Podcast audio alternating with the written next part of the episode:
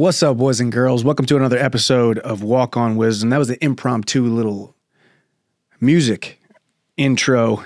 That's my song right now, man. Just that awesome little kid, man. I don't even know if that video or that video of that kid was from years and years ago. I think I've seen some more updated pictures of him. And I think he's a little bit older now.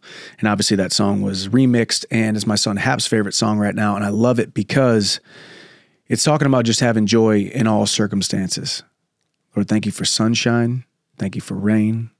Thank you for joy. Thank you for pain. It's a beautiful day. Yay, yay, yay, yay. Um, so, welcome to another episode of Walk on Wisdom, um, where you guys send in your questions to podcast at michaelchandler.com. Um, and we go a little bit deeper. Uh, we ask the hard hitting questions, the emotional questions, the deep questions. Some of them are anonymous. Some of them have names and cities and where y'all, where y'all are from. Don't be afraid to, to leave it anonymous if it's something very personal and uh, send them into podcast at michaelchandler.com. But um, is a beautiful day, nice cold day here in Nashville. Um, the trees have ice on them. Hap didn't have school today, so he went to work out with me. So it is a beautiful day.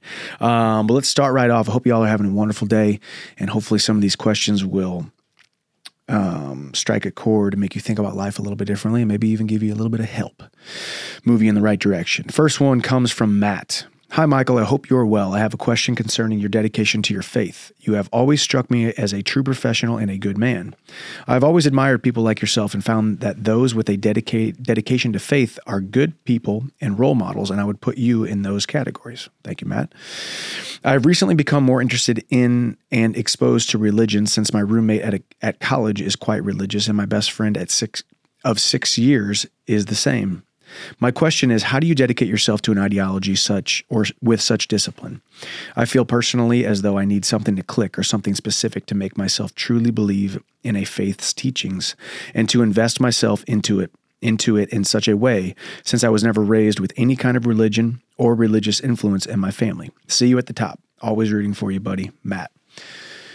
And it's a great question. I was uh, I was raised Catholic did my first Holy Communion uh, and my confirmation, as all Catholics do um, as they are kind of growing in their faith. But it really did feel just like a, a routine, something I had to do. I had to go to PSR on Monday nights, I believe it was, public school religion, every week, basically, um, kind of growing up. And, uh, but it was just that. It was something that I had to do, not, not something that I wanted to do, and not something that really felt like a relationship with an, an entity a relationship with um, with something of a higher power, if you will. Obviously, I think it's you know widely known. I'm a Christian man. Um, follow the teachings of Jesus Christ, His life, His death, His resurrection, um, and I don't talk about it a ton. You know, I try to live my life by one of my favorite quotes is um, preach the gospel at all times, and when necessary, use words. I've always been the kind of guy who I am by no means perfect. I'll be the first one to admit that. Um, I have my faults, I have my struggles, I have the things that I that I deal with, that I struggle with, and even my moments of lack of faith, even my mo- moments of not operating in the way that that a man of faith would as far as the confident expectancy of the good things happening. Even though I'm 36 years old and I've seen it time and time again how God has had me in the palm of his hand through every single season, every single downturn, every single uptick, every single peak, every single valley. And he strategically put people into my life that set me on into the trajectory to where I am. Um, so your question is, how do you dedicate yourself to an ide- ideology?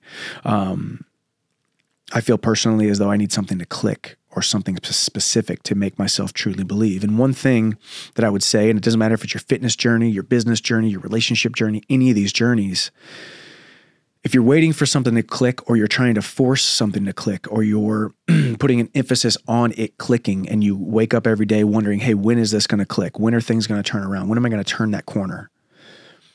It's somewhat of a fool's errand because we're all in different seasons at different times. And I'm telling you this right now, even as a Christian man, when I've seen God come through and blow my mind in so many different ways, I still have my moments and my seasons of lack of faith. I still have my worries and my doubts. Well, maybe this is the time God's going to abandon me. Maybe this is the time that it's not going to work out for me. Maybe this is the time that finally um, my faith or lack thereof is going to prove to me that I've been going in the wrong direction this whole time.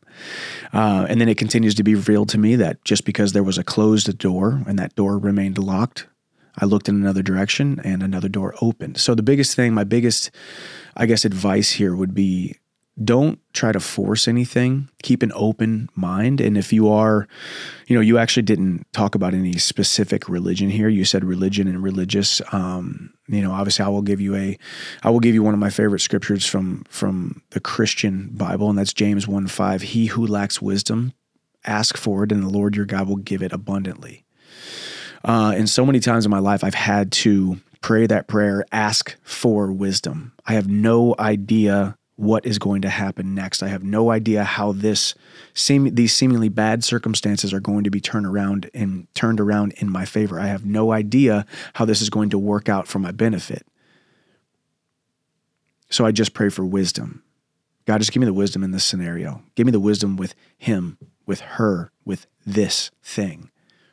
And walk through life with open arms saying, This is not me, everything that I've accomplished, everything that I have created, everything that I have was not of my own volition. Yes, I know I work hard. As a worldly man, me with my two feet on the ground, I work hard. I make my own luck. I, I have created a life for myself, but it's not without the blessings of a higher power and also a little bit of luck sprinkled in there. So, Matt, the biggest thing I would say is don't put pressure on yourself. Do continue to surround yourself with, like you said, a friend of six years and your roommate and, and those people. If it feels right, continue to dive deeper. Continue to to go head first into it. Maybe you will be disappointed. Maybe you will be uh, pleasantly surprised. Maybe you will continue to grow and um, continue to continue to reach out to us and let us know how the journey is going. But just don't put pressure on yourself because you don't need something to click it will click when it's time to click. It will click when it's time to click. It's not that people don't do the right things, it's that people then don't do the right things for long enough. And if you're waiting for something to click before it's time, it may be premature for that breakthrough to happen, for that season to start for you. But good question, Matt. Thank you. Next one comes from David. Hey, Mike, it's David. David from Edinburg, Texas. Shout out to Texas. Let's go. I'm literally typing this out in the middle of my college engineering class, but I wanted to ask who are people that you look up to in life? What a great question. Um, I have so many. I've had so many beautiful, amazing, spectacular people in my life. Start at the very beginning. Mike and Betty Chandler, my mom and dad, taught me how to work, taught me by example what it's like to pull yourself up by your bootstraps, do the right thing, they never needed a lot, never wanted a lot, never asked for a lot. They tried to work for and scrape and claw for every single thing that they had. And they made a, a life full of love, security, and safety and happiness for me and my two brothers underneath our, our roof in High Ridge, Missouri. Um, then we move on into high school wrestling. Ron and Bob Wilhelm the twins from Northwest High School, um, my wrestling coaches, and then my club coaches, Pete Mankowicz, uh, Donnie Mitchell. I'd say those four guys really shaped me a lot in high school then you move on into college. Um, Brian Smith, my head coach, who I just wanted to wanted to please every single day, which I think was a was a good thing in so many ways. Maybe it was a little bit uh, unhealthy because I got into Mizzou wrestling and became a walk on, and I was the lowest guy on the totem pole. So I just scraped and clawed for that. Uh, I think that validity, um, that validation, that hey, you're good enough to be here. Hey, you're going to be a starter. Hey, here's your black and gold singlet. Um, and so many coaches, Pat McNamara, Donnie Mitchell. I'm sorry, Donnie Mitchell was high school. Uh, Bart Horton, Sean Charles, um, just some amazing guys. My big brothers in, in college, Ben Askren, Tyler Willie, who are who are quite frankly a big reason why I'm why I'm here today because I followed them into mixed martial arts, and then now moving on into my my professional and my my uh, adult life longtime mentor great friend, Chris Patterson, um, and I've got so many great friends. They're, it's so hard to even um, mention their names, but a few of them. Ed Mylett has been a, a, huge inspiration of mine and a friend of mine. David Meltzer just did an awesome event with Bedros Keuilian, Dan Fleyshman. Um, just ran a marathon and did the lift run shoot with Cameron Hanes, a guy who I look at as a another guy who is um, he's just such an inspiration because he's he's out there doing it. And by it I mean what he wants to do. Living his life unapologetically, authentically who he is and he has he's he's a blueprint and living proof that you can live a life not trying to create a huge platform and all of a sudden end up with a huge platform. I don't think Cameron Hanes ever asked for this huge platform that he has. Yes, he pulls out the phone and takes videos of himself lifting weights and running and shooting his bow and hunting. Um, but that was just him living his life, documenting his life, and he's become a, a superstar um, in the hunting world and the endurance running world. And there's just so many people uh, that that I could name. So many amazing people that I have in my life. Um, probably the most important and the most overwhelming sense of joy that I feel when I get to spend time with this person is my wife, um, and not just because she is my helpmate, my my my better half by far, um, but also she she pushes herself. She, her and I are so equally yoked when it comes to what we want to accomplish in this life. Um, I've never once put limits on her. She's never once put limits on me. We are we are each other's biggest fan. You know, when you guys see me fighting and I'm down and out in the fourth round and I'm bleeding and I'm huffing and puffing and I go back to my corner in the metaphoric fight for my life, she's there. She's the one right there looking me in dead in the eyes in the stool, if that makes sense. Um, so those are some people um, that I look up to in life. So, David from Edinburg, Texas, thank you for the question. And with that, philosophically, um, find those people that really make your heart beat, that make you want to be better. Find those people that you're like, man, I don't know if I'm ever going to climb to the mountaintops of this guy or that guy. And strive to be like them and strive to get in the same room with them by any means necessary. And that's what I've done. And it's worked out well for me thus far. So next one is anonymous. I would like to remain anonymous. You are like you are like every other human when it comes to bad days. Shout out. I'm assuming you have tough, quote unquote, tough days mentally every now and then. What are some things you do or some positive thoughts that you have to try and turn your day around or bring your mood back up? See you at the top. Great question. I do have bad days. Matter of fact, I was just talking to Connor. Connor's here in the studio with me, um, and I read him my, my meditation this morning from. Uh, I'm trying to pull it out right here. The Daily Stoic uh, by Ryan Holiday. So it's got Marcus Aurelius, Seneca, all all the Stoics, and it's got 366 meditations today, February 1st, as we uh, as we record this. It was about anger, and Marcus Aurelius was talking about how um, it seems as though a man who can get angry and act out and be loud and be be ferocious and tenacious is um, a good man or a um, a more accomplished man, if you will. But it, actually, it's quite the opposite. A man who operates in calmness and peace and humility uh, and tranquility is so much more of a man. So I was just talking to Connor about that. I had a had somewhat of a rough morning, if you will. Um, decent morning until I got to my workout. Workout didn't go that great, um, and I found myself getting angry, getting upset, getting getting flustered. And then you get done with it, and you think, "Man, I completely botched this one." Marcus Aurelius' teaching this morning was uh, word for word exactly what I did this morning, and I acted uh, like a fool. Uh, so today, you know, coincidentally, was somewhat of a tough day, but now I have the opportunity to sit here. I've already molded over. I've already looked at it and said, how could I have done things better? How could have I how could I have operated in more equanimity and not let that bad workout or even the bad rep or the warm up or whatever it may be, the switch up in the coaches or the or the the programming that day, um, this morning, ruin not just my my hour or two that I had, but you know the workout. And I got the work done and I put the work in, but there was something about it where you're just when you're operating in complete joy, so much more gets done. Um, but on the tough days, I think it's, I guess, essentially and similar, similarly what what we're talking about right now, taking stock in, looking back on it, pulling myself away from it, and seeing myself getting angry or frustrated or upset or um, annoyed, if you will, and say, hmm, I don't want to be that guy, right? And rest assured, for sure, I will be that guy again. You know, it's just, it's a part of life. To wander like that, to, uh, to have momentary lapses of, of equanimity and momentary lapses of, of composure is to be human and you have to show yourself some grace. So I've already shown myself some grace and said, yeah, you know, you take this thing pretty seriously. So it's okay to get upset every now and then. But how next time can you show up with your best foot forward? Secondly, um, I think starting your day on the right foot, even if I have a horrible day today, horrible, the worst news, the worst possible outcomes, anger, frustration, annoyances, feeling like things are crumbling the sun really will set tonight and it'll come back up again tomorrow. And you will, and I will, and we will have a new day, a new opportunity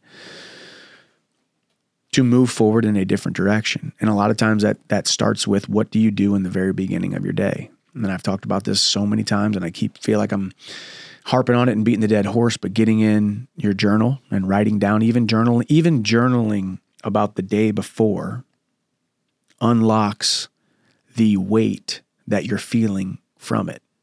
Admitting that you had a bad day, admitting that A, B, and C didn't go right, they didn't go your way. And then you can write, how, how could I have dealt with these things differently? And then end it with, thank you for this. I am so thankful for everything else. So you end it with thanks and you end it with gratitude. Because a lot of times I think our tough days or even like I said, having a bad workout this morning, if I would have been able to stop, take myself out of it and say, Michael, be grateful for what you have. Be grateful that you have these two legs that you're walking on, jumping on, running on, these two arms that you're lifting these weights with, throwing medicine balls uh, around. Um, you have this coach here who's watching you and seeing you have all of these things to be grateful for, so many things to be grateful for. If I could have just taken one minute out and focused on gratitude, it probably would have changed the trajectory of my entire workout, which would change the trajectory of my entire day. Um, so, starting with gratitude, getting in the journal. As I said, I've already pulled this out. And like I said, I bought this off Amazon. This is not a. This is just. This is not a plug. Um, but the Daily Stoic is a. Um, it's not called a devotional, but I guess the. Um, I guess the definition of uh, your traditional devotional has you know 365 um, readings for 365 days a year. As I said today, February 1st of the Daily Stoic was about Marcus Aurelius and anger. I also read Jesus Always, which is my my Christian devotional.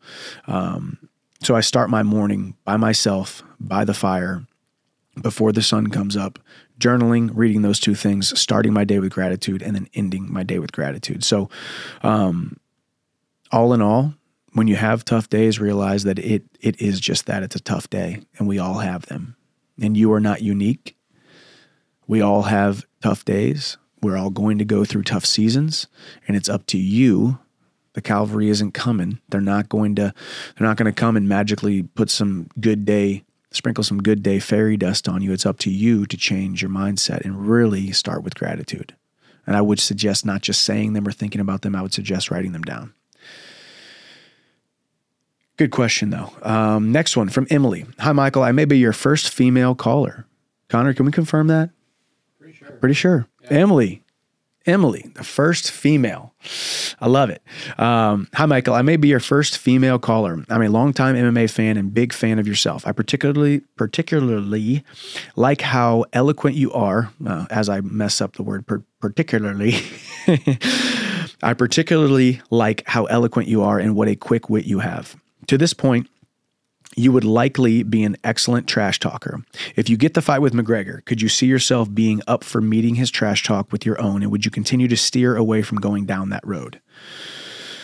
Or would you continue to steer going oh, going down that road, steer away from going down that road? See you at the top.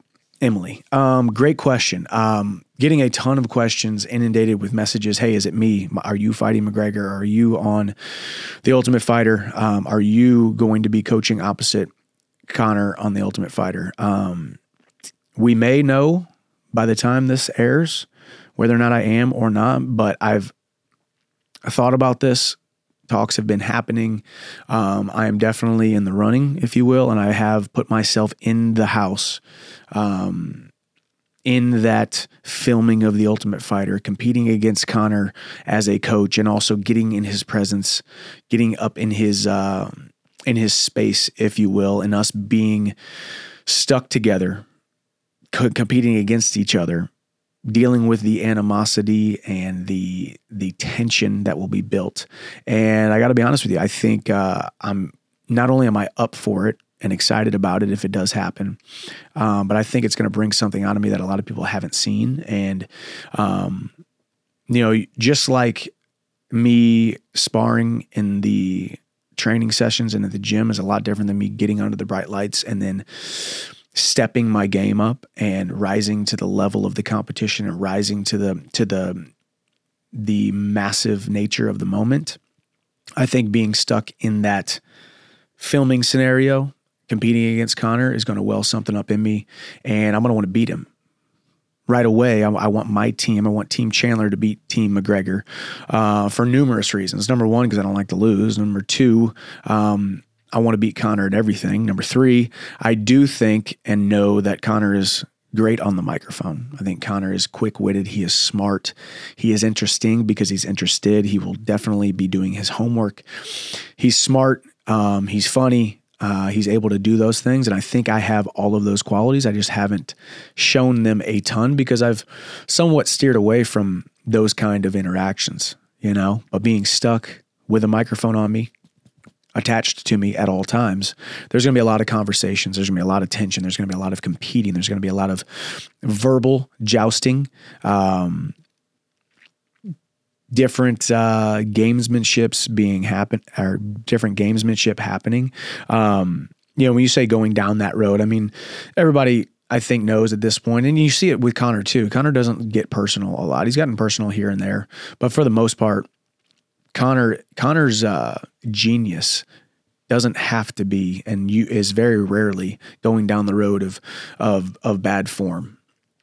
So I think uh, I think Conor and I have a lot of respect for each other, but there is going there make no mistake about it. We both want to win, not just the Ultimate Fighter, but we want to win when we step into the octagon against each other. So it'll be a lot of fun.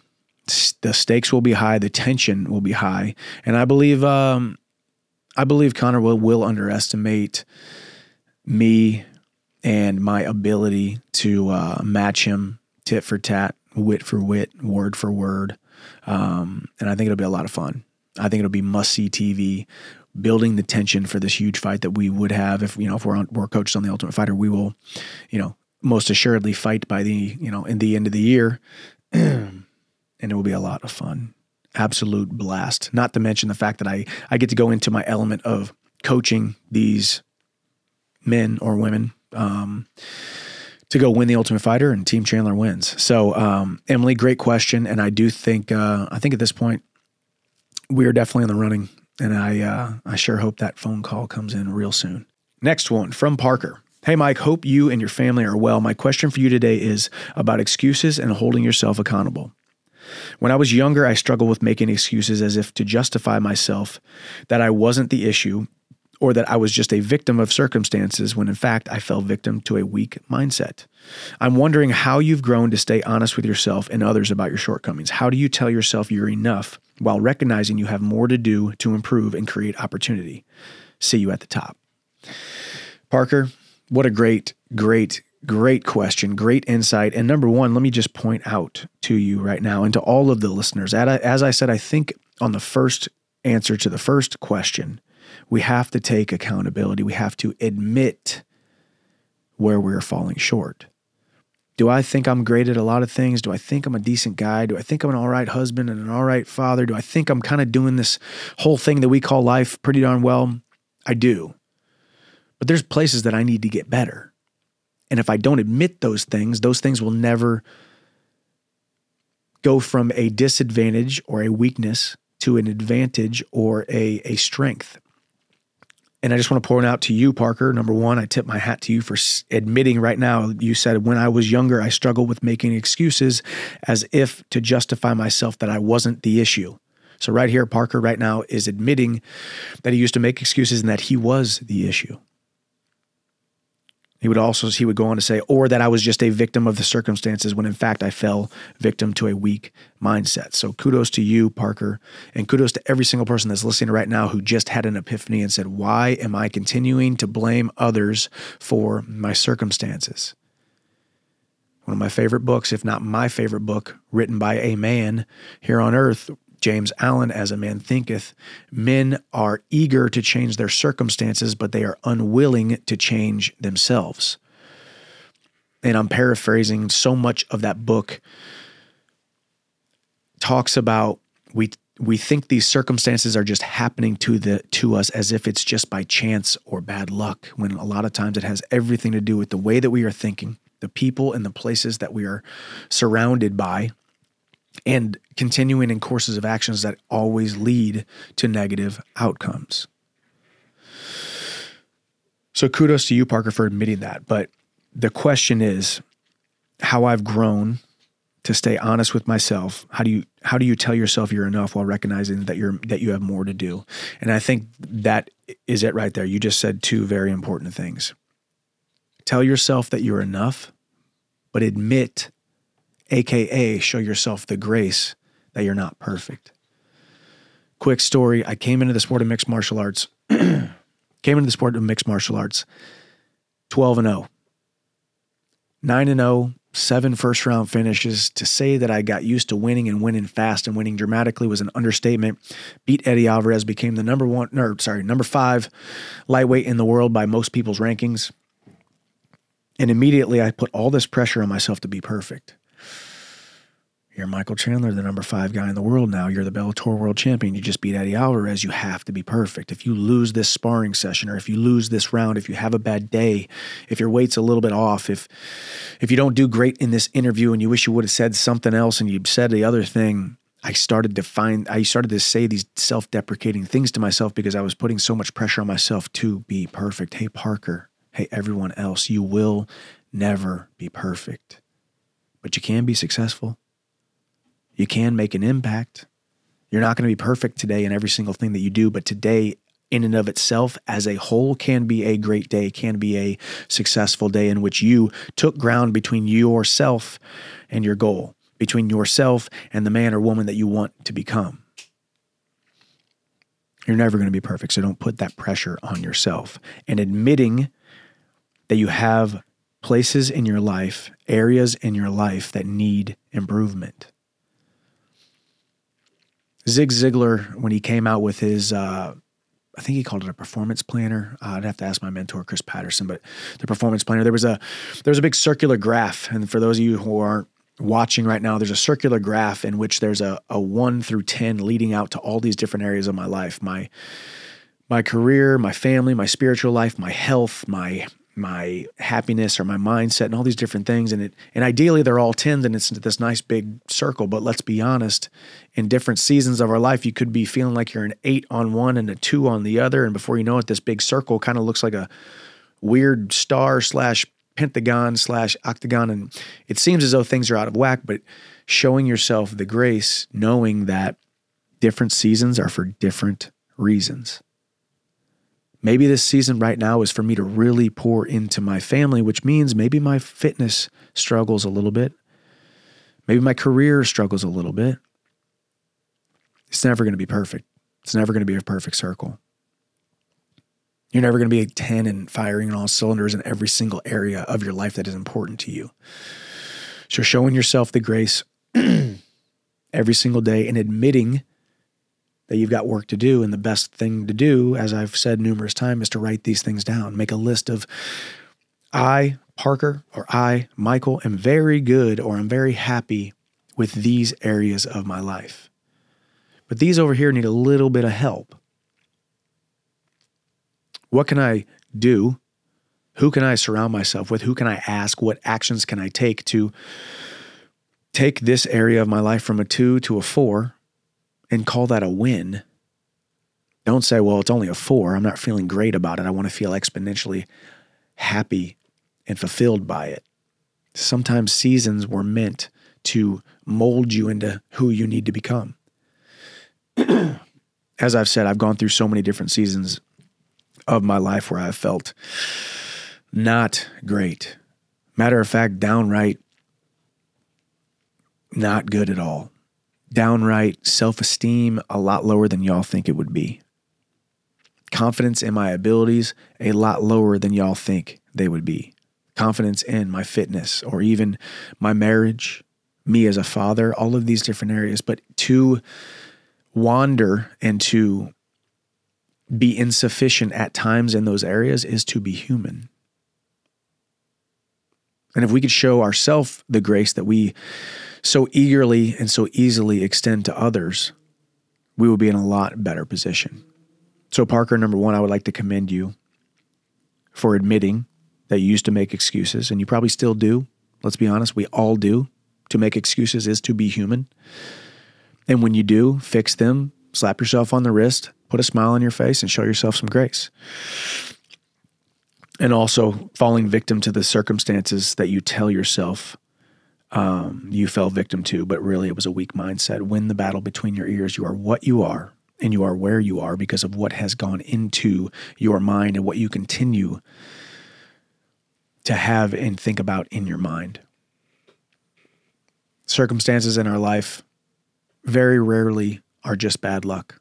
A lot of times it has to do with us creating them and even if I'm completely wrong about that, and even if James Allen is completely wrong about that, wouldn't you rather err on the side of accountability instead of err on the side of blaming?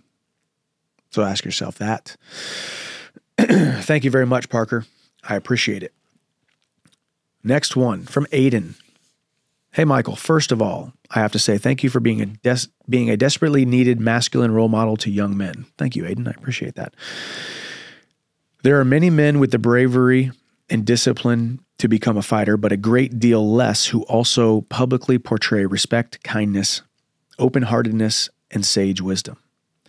In particular, it is crucial, I think, for people to lower the facade of being Superman and be and be honest and transparent about the self-doubts we all face on a daily basis. Because only when the facade is lowered can we begin to truly connect with one another as individuals. This leads me to my question. Have you ever found that you have had that you had to essentially brainwash yourself to view yourself as successful when we're when you were not. One of my favorite quotes is we become what we think about, spoken by Earl, Earl Nightingale. For example, I always viewed myself as being bad at math through middle school, all the way up to the point I failed calculus in university. I then quite literally brainwashed myself into believing I was good at math. Sounds insane, I know and upon retaking the class, I earned a 95%. This fundamentally changed the way I, I, view what we can and cannot achieve, and was by far the most important thing I learned in university.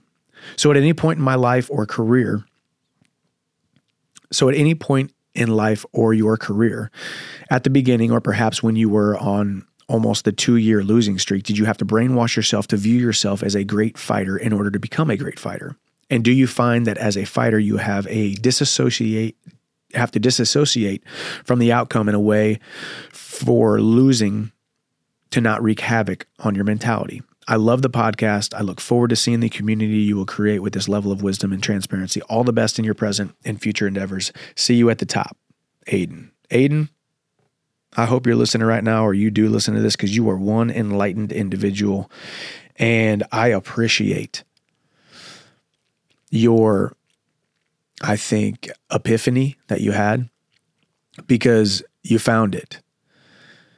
Every single key to every uh, locked door and every single layer of your human existence, Aiden, and everyone listening right now, has to do with how you view yourself and how you can view yourself doing the things that you want to do, having the things that you want to have, and being who you want to be and doing the things that make you feel alive. As he said, he brought up the he brought up his anecdotal um, experience that he failed calculus in university and then convinced himself brain he used the word brainwashing. And to a lot of people that might sound well it's a little brainwashing. It sounds a little bit negative. It sounds a little bit crazy or even sounds a little bit foo-foo a little bit out there. But you can truly convince yourself of anything you can convince yourself of the worst things in life and you can convince yourself of the most blissful most happy most amazing things in your life. The brain, your brain, is the most remarkable thing that has ever been created. And the visions that you dwell upon, the visions that you see, the visions that you meditate on, the visions that most mo- that you can most readily grab and pull into you are conscious that you can see when I close my eyes, can I see who I want to be? Can I see the things that I want to do? Can I see the people that I want to be around? Can I see how that person feels? How he talks, the confidence that he has, the happiness and the joy and the contentment and the peace that he has? Can I see him? Because if you can see him for just a moment, you can see him for two moments and three moments and on and on and on and on. And the more you can meditate on, pray over, visualize, see, just as we do the reps in the gym, we do the curls to get bigger biceps. We do the squats to get bigger glutes. We do the pull ups to get a bigger back. Those are all physical reps that we're doing in the gym that then results in bigger muscles, stronger muscles, more capability. The more reps we can do inside of our mind, the bigger we can see our circumstances, ourself, our future. We can literally write our own storybook inside of our head, and the likelihood of those things happening are not guaranteed. Listen to me, they are not guaranteed, but you are so much closer to them by having visualized them over and over and over again. Because it's been it's been shown in all kinds of different research and all kinds of different people who have studied this that and I'm quoting I'm I'm paraphrasing here um, and this may not be 100% science. As I said, I am not an expert at anything. I only have anecdotal evidence of a small guy from a small town who was taught to do small things, who somehow visualized himself and worked himself into the man that I am. So I can't guarantee this, but there are studies and research out there that shows the link between the brain, your human brain, Aiden, and everyone else listening, your human brain cannot tell the difference between a visualized rep or a visualized scenario and it actually happening. And maybe that's wrong. Maybe that's not true. Maybe that's foo foo. Maybe it sounds like witchcraft. But wouldn't you want to err on the side of, hey, this might work? He brought up Earl Nightingale, or actually, that was, that might have been the guy before. Someone brought up Earl Nightingale. Um, no, he brought up Earl Nightingale. As he said, one of my favorite quotes we become what we think. Bob Proctor talks a lot about that. We are what we think. You know, in The Secret itself, um, there's a movie called The Secret. There was a lot of people who, um, a lot of people would say, hey, this is kind of, you know, foo foo magic doesn't, you know, it's, it's, it sounds too far out there. But the basic premise remains the same. If you can see it in your mind's eye over and over and over again, the likelihood of it happening or you becoming that person drastically increases. So, Aiden, using the word brainwash, I love it because I've seen it anecdotally happen in my life. And to those listening, if you haven't tried the art of visualizing, sitting down writing it down, visualizing, closing your eyes, seeing the person that you want to become. What does he look like, talk like, act like? What is he feeling? How much joy is he operating with? How much success is he having? How many what kind of car does he drive? What kind of house does she live in? How much money is in her bank account? All of those things that you hold near and dear to your heart, all those things you want to accomplish, if you can see them in your eye, in your mind's eye first, the likelihood of them happening are so much closer than if you aren't able to see them in your in your mind's eye. So great question. AKA to sum it up, brainwash yourself into success. Great question, though, Aiden. Thank you. You are an enlightened individual. Next one from Nam. Hi, champ. You've told a lot of stories about your time as a wrestler at Mizzou. However, you rarely talk about your academics, your grades, and your degree. Would you mind sharing your experience as a student at the University of Missouri? Thank you. See you at the top. What's up, Nam? I appreciate the question. Um, I was a guy who definitely didn't get straight A's, but I got good grades. Um, got a C every now and then, um, but it was mostly B's every now and then an A. Um, I was fully dedicating myself to the sport of wrestling, um, trying to become a national champion. The demands of that were heavy, and they were aplenty, and the time commitment, as all as well as the physical and mental drain that um, that pursuit created, was definitely high.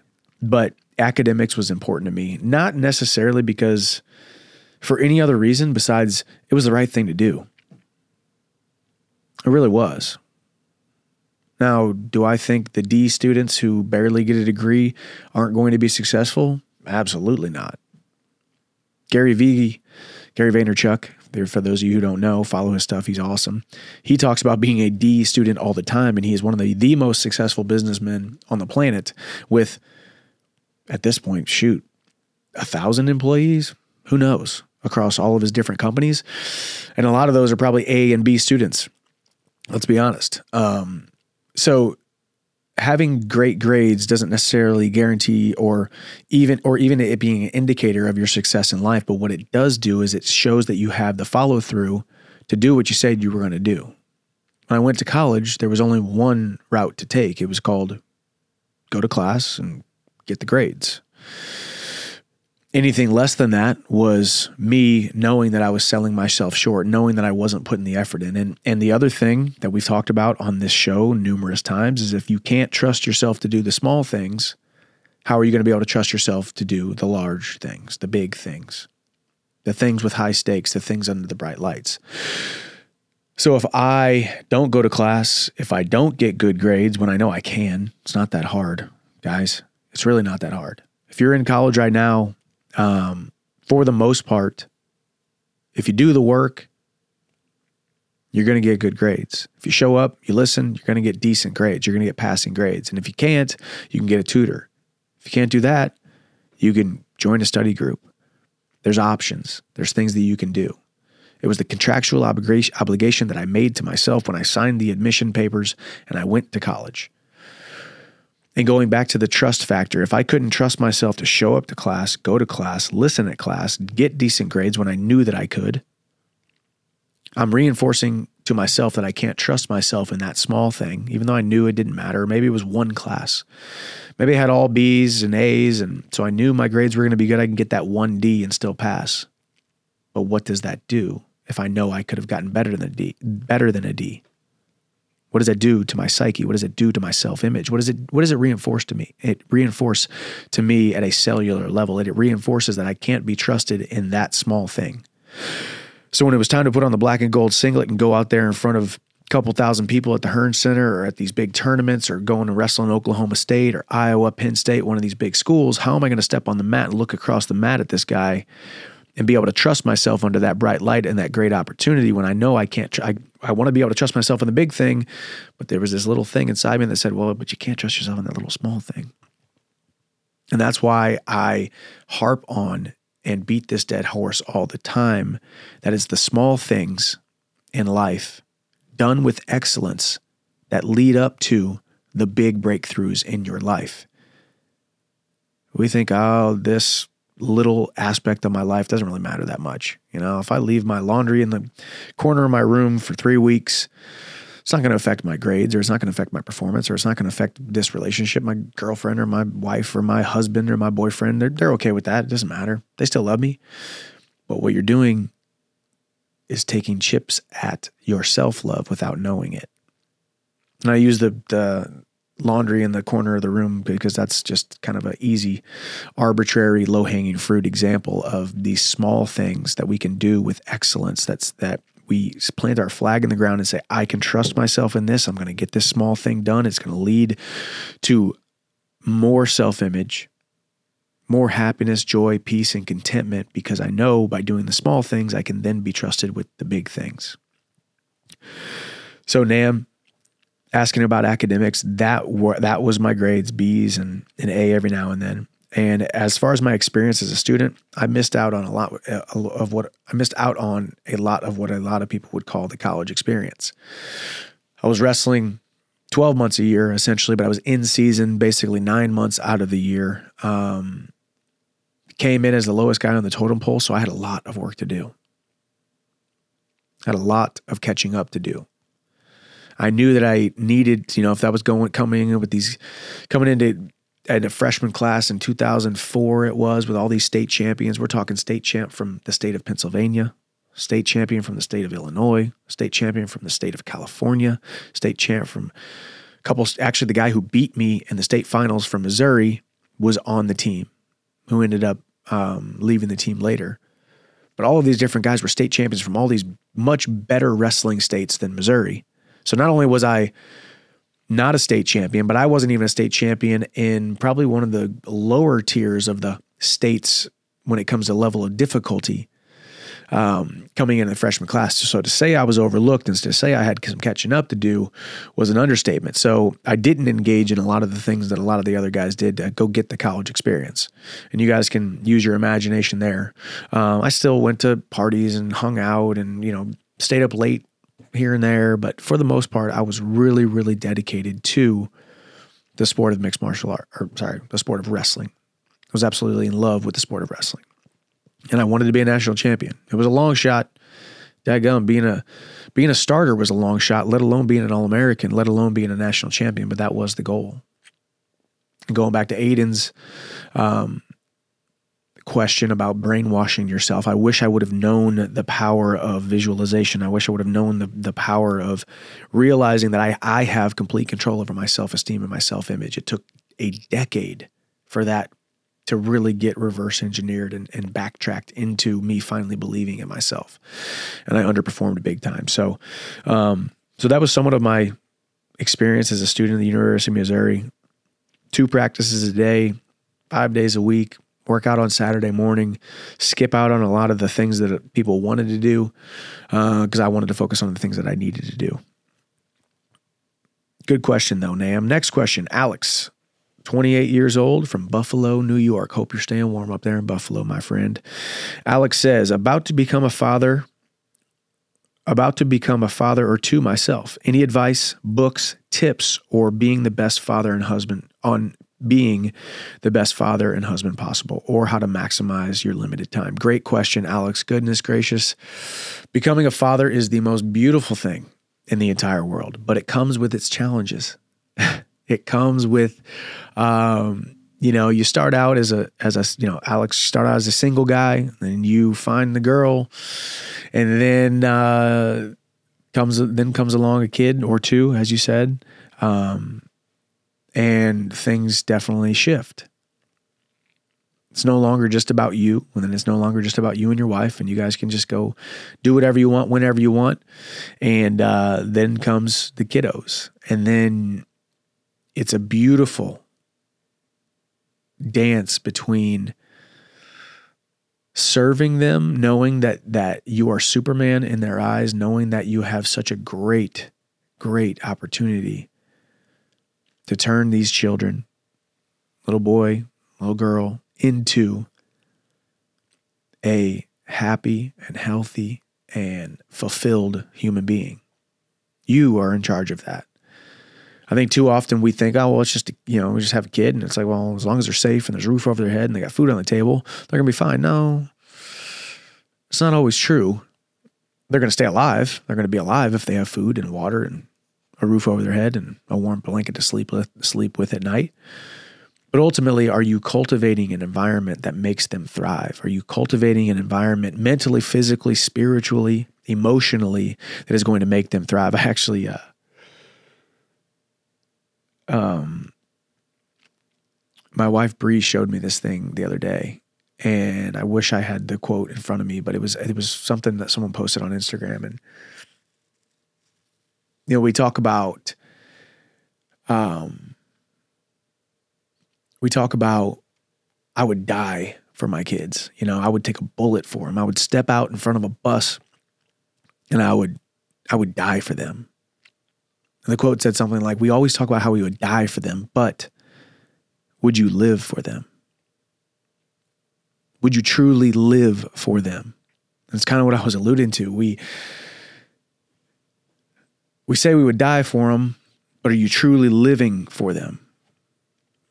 I'm not saying you have to revolve your entire life around them because I do think if you give up your identity, you give up your goals, you give up your passions, you give up everything just to be their caregiver, you will most assuredly hit a wall and hit a level of resentment that is going to be very counterintuitive and very unhealthy. But we say we would die for them, but would you live for them? Would you fail every single day because you will feel like a failure in some regard every single day? It's just going to happen. If you care at all, if you put any emphasis on being your son or daughter's hero, you're most assuredly going to feel as if though you fell short often. And that's what I was not prepared for. I was not prepared for, even though I know I'm doing a great job, I do think I'm doing a great job. You still feel like a failure every now and then. You lay your head on the pillow at night and say, hmm, question about 15 different things. Could have done this more, could have done this less, could have been easier on them, could have been a little bit softer in this area. Could have just put the, you know, put the phone down, or I could have just put the book down, or I could have just not taken that call. And I could have just sat there and played blocks, or played Magna-Tiles, or played with the cars, or watch whatever they want to watch on TV or something like that. So, as far as advice, number one, be ready for feeling like you're falling short But just as you feel like you're falling short, remember to show yourself the grace. Remember that as long as you are putting your best foot forward, and just as we said, the sun will set tonight and it will rise again tomorrow, you get another opportunity. And I'm telling you this right now, we've had bad nights. My son, you know, and I'm mainly talking about my son Hap because he's, you know, six and he's got you know, his brain works differently now than our nine month old. He's still just a baby. So I'm really talking about Hap. We've had some, you know, bad nights. It's going to happen. They're going to go to bed, you know, not feeling so good about this, or they wanted their way here, or they wanted a snack, but it wasn't time for a snack, or all of the different thousand different little things that can happen when you you have a a toddler and then now a, you know, a young man, six years old now. And you can go to bed, go to bed a little bit sad, a little bit angry, a little bit emotional, and I promise you, every single morning he wakes up, smile on his face, happy as a clam. And you get another opportunity to be like, oh, these kids don't hold grudges. It's like a blank slate every single day. So just remember that too. The sun sets, they wake up the next day, and you get another opportunity to, to right any wrongs, to even to overcompensate, to be over sweet, over patient, over loving. Just try to be consistent. Be consistent with your consequences. Be consistent with be consistent with your um, disciplining them and stand firm because they need to be able to trust you that you're going to stick to your word that you're going to um, not waver. Because like you know we, like to we like to think well shoot i'll just give him what he wants or i'll, I'll let him slide here i'll let him slide there. And, and there is time for that also but he, they have to be able to a trust you that you're going to be consistent steadfast and immovable and number two, that your word means something. If you say you're going to do something or say you're not going to do something, make sure you try to stick to that as much as you can. And I've fallen short there, trust me. Um, and also structure. They need structure. Although they act like, hey, I'm good. I want to do this on my own. I need that. I want to do this. I'm going to do that. They want the structure. They need someone overlooking them and they revel in that because it shows them safety and security and they're going to test it and they're going to test the boundaries. Um, as far as books i can be honest i haven't read a lot of books about parenting. My wife does and we kind of talk a lot about that stuff um, and that's you know some tips as well. So um, biggest thing it's the most beautiful amazing ride that you will ever be on and it is the most fulfilling thing. And alex as a 28 year old man i'm sure you have wanted this and yearned for this, what I'm about to say, and I'm sure a lot of the listeners has have, take this into consideration and think about this. Alex, when he was growing up, me when I was growing up playing G.I. Joes and Cowboys and Indians and watching Superman and Batman and all that kind of stuff. We wanted to be Superman. We want to be Superman. We want to be something strong and respected and competent and confident, and we want to be this being that commands respect and commands adoration and admiration. Remember, you get to be that to your children. My two sons think that I am Superman.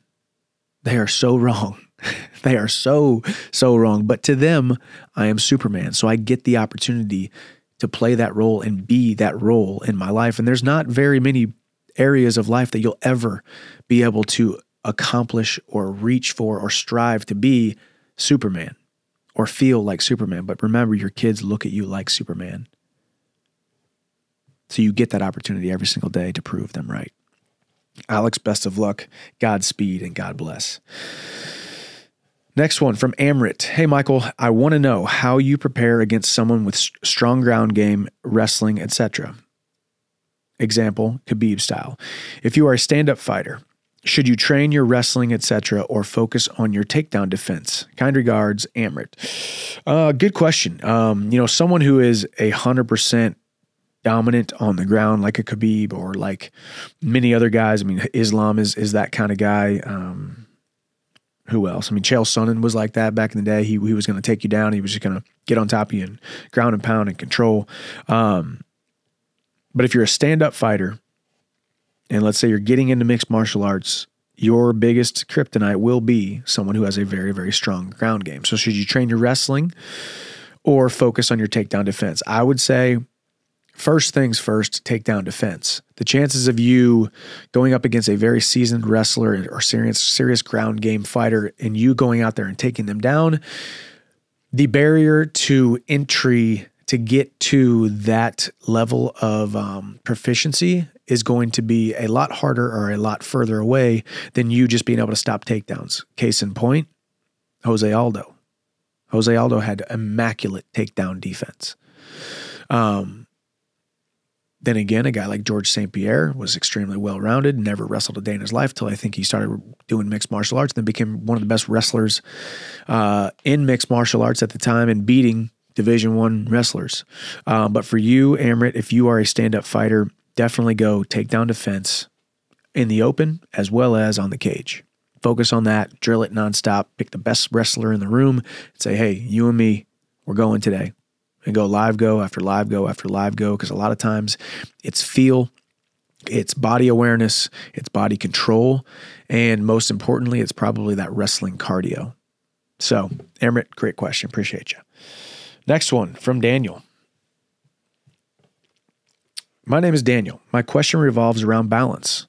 Aside from the stereotypical supportive wife and family, which I thankfully have, how do you balance doing the things you need to do to be a top of your game.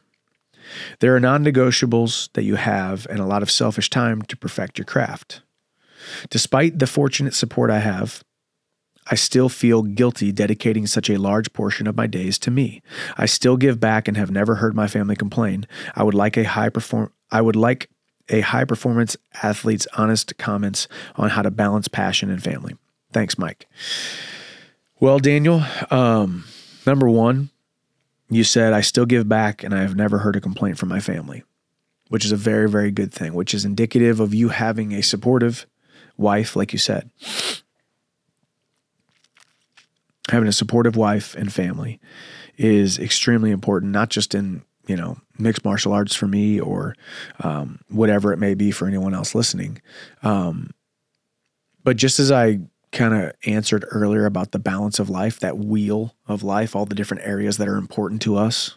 And Daniel, of course, I don't know which are most important to you, um, but you did allude to um, you feeling as though um, you have the support, but you still feel guilty dedicating such a large portion of your time in your days to yourself. And I would, um, I would think about being selfishly selfless. I would think about being selfish so that you can be selfless. We all have 24 hours in a day. We all have the same amount of time each day to get the things done that we need to to check the the, the boxes off and to to serve the people and love the people that we need to serve and love. Um, so that doesn't change for everybody. It's more just the planning and the mindset of it. You know, you mentioned guilt. I would be lying if I didn't say there's many times I've dealt with the guilt of me being out there pursuing the dream, pursuing what I'm doing, but I do know that it, it provides a great life for my family, and I know it's only a season. I know I go into a training camp and I come out of a training camp and I get to spend a lot of time with my family when I'm outside of a training camp. I know this career isn't going to last forever. I know there's a shelf life. I know eventually I'll lay those gloves off, take those gloves off and lay them in the center of the octagon eventually. And when that day comes, I want to be able to go to the back of whatever arena I'm at, some locker room somewhere, and look myself in the mirror and say, Michael, did you give everything that you possibly could with the talents that you were given? And were you given the keys, the abilities, the opportunities to really pursue it with your full heart? And I want to be able to answer that question honestly and truthfully and without regret. And I visualize that guy often. I see him in my mind often. I don't know what arena it is, but I know I know I can see it. I don't know if I won or lost the fight, that last fight that I'm gonna have, but I know I I know I competed. And I know it was the the changing of the guard and, and the the closing of the chapter to a new and the opening of a new chapter into a post fight career. So the biggest thing I think is really taking stock in, looking at your life, looking at the areas where you probably could maybe make a little bit of change to serve your family a little bit more. And also wax and wane and and and go all in and then and then go all out too or come all out of the training if you will or come all out of the the dedication to your craft it's okay to take a day off and just be dad or just be husband or share those times with your family you know when i, I think it was great that my wife and i met each other a little bit later. I think I met her. I met her when I was 27, almost 28 years old, and we got married by the time we were 30, and had our first um, child a, a couple or adopted Hap a couple years later. Um, because if I was younger, I think I wouldn't have been able to to deal with, you know, the the immaturity that I had back in the day. And it took me a while to try to really, f- and, and it wasn't immaturity in the, you know, I could trust myself to do the right things, and I could trust myself to to work hard and operate with integrity and all those things. But I, but I really did put a lot of pressure on myself because I was really focused on just the task at hand. And then I started to get better at, well, I can take a day off here. I can go on this vacation. I can go on this vacation without working out a day or two and things are going to be fine. Maybe there's people who agree or disagree with that. Um, but I think life is all about seasons and life is cyclical. Um, I've answered this question about balance a couple times, and a lot of times I've said there is no such thing as a perfect balance. And I think admitting that there is no balance and this season of life that I'm in right now, what that balance looks like, like is going to be different than the next season and what balance looks like in that season. So to compare every single season and the balance is there within um, is a fool's errand because depending on life circumstances, where you're at mentally, physically, spiritually, where your marriage is, or where your how many kids you have or the accomplishments that you have or how tight money is or how how uh, demanding your work is where you're at in your spiritual life where you're at in your self-image all of those things play a huge huge role. Going back to james 1 5 he who lacks wisdom pray for it ask for it and the lord your god will give it abundantly. Pray for wisdom ask for wisdom. Admit that you need help trying to figure out the balance Admit to your higher power that you need wisdom to find more balance. Admit to yourself that you need to do the work to find more balance. Write it down. What does balance look like to you, Daniel? What does balance, what does the perfect balance look like? And then make sure you acknowledge that guilt or that shame or that that uh, falling short feeling that you have when it comes to your wife, your family, what does it look like? And then what are some ways that you can be better? Maybe you're doing a great job and maybe you're just a little too hard on yourself. That's a possibility too. I can tell you right now, the way my wife sees me or the way my kids see me is probably a lot higher than the way that I see myself. But if you sat my wife down and said, Hey, how am I doing as a husband? One through 10, what is it? She's probably closer to 10. If you ask my kids, they'd probably be the same. But the way I see myself, or the way that I see how well I'm doing in those areas, probably not that close to a 10. Sometimes the biggest enemy is our unrealistic expectations that we put on ourselves as well. So, Daniel, I number one, I appreciate you even writing this, admitting that you need to find more balance. James 1 5, he who lacks wisdom, ask for it. Whether you're a Christian, whether you just believe in a higher power, whether you don't believe in any higher powers, whether you believe in the universe, all of those different entities or lack thereof, they do somehow, some way reward those who admit that they need help. They ask for help. And doors are open, clarity is gained, fogginess goes away. But it starts with writing it down, admitting it, looking at it. So I hope that answers your question. Um, but remember, sometimes you do need to be selfish to be selfless. Selfish in the things that you need to go out and accomplish, the dragons that you need to slay, the platform that you need to get to, the rung that you need to climb to. You need to have that selfish pursuit. Daniel, I believe, John Eldredge's book is one of the greatest books of, of all time, Wild at Heart. Every man needs a battle to fight, an adventure to have, and a beauty to win. And you take that battle to fight and the adventure to have away from him, bad things happen because that's the way the man's soul was designed. So it's okay to be selfish in the pursuit of that battle to fight. It's okay to be selfish in that pursuit of the adventure to have. So then you can find that fulfillment to be able to come back and be selfless and content while you're with your kids or with your wife or serving in your community or doing whatever it is that you want to do or the people that you want to serve. So I think that's one thing I would really mull over and for all all the listeners today. Where in your life can you serve more, but also where in your life can you also show yourself some grace to really go out and pursue what you need to do?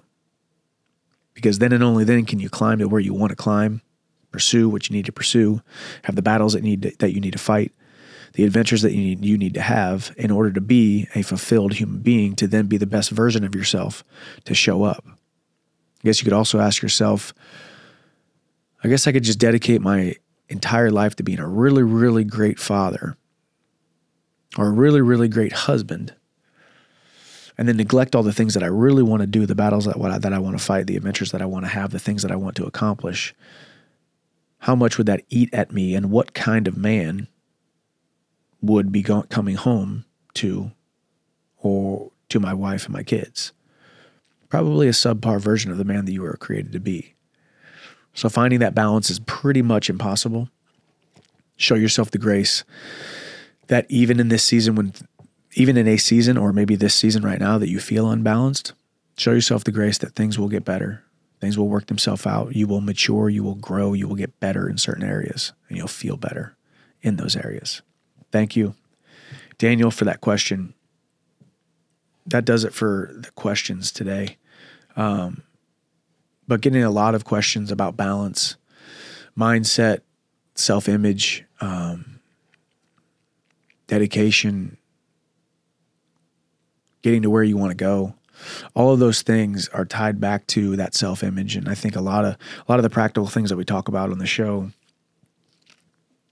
things that I've anecdotally um, worked on to become better, gaining clarity through confidence, through routine, and keeping promises to myself. I've talked about that a lot keeping promises to yourself might be the most important thing that you can do day in and day out. If you say that you're going to do something, see to it that it gets done. If you put something on your checklist, see to it that you try to, or at least try to check it off. You might fail, but make sure you try. Don't make them don't make them unattainable. Make sure they're realistic expectations. Don't put 200 things on your list of to-dos tomorrow and you know you're only going to get through X amount of them. You're setting yourself up for failure. He who wants to be trusted with the big things must first be able to be trusted with the small things. So I will leave you with that. And um, I hope you all enjoyed the episode today. I hope that my words um, hopefully it can well something up inside of you. Maybe I'll will help you all grow, make a change, add layers to your human becoming a better version of yourself, becoming a version of yourself that you are meant to be. And as I said, I am no expert at anything. I'm just answering these questions um, randomly without any preparation. Um, but I appreciate you guys sending in the questions. If you do enjoy the content, if you do enjoy um, these episodes, make sure you send in your questions if you want to get them answered. Make sure you say anonymous if you want it to remain anonymous. Give us your name, give us where you're from, and send in your questions to podcast at michaelchandler.com. This is another episode of Walk on Wisdom. God bless. I will see you at the top.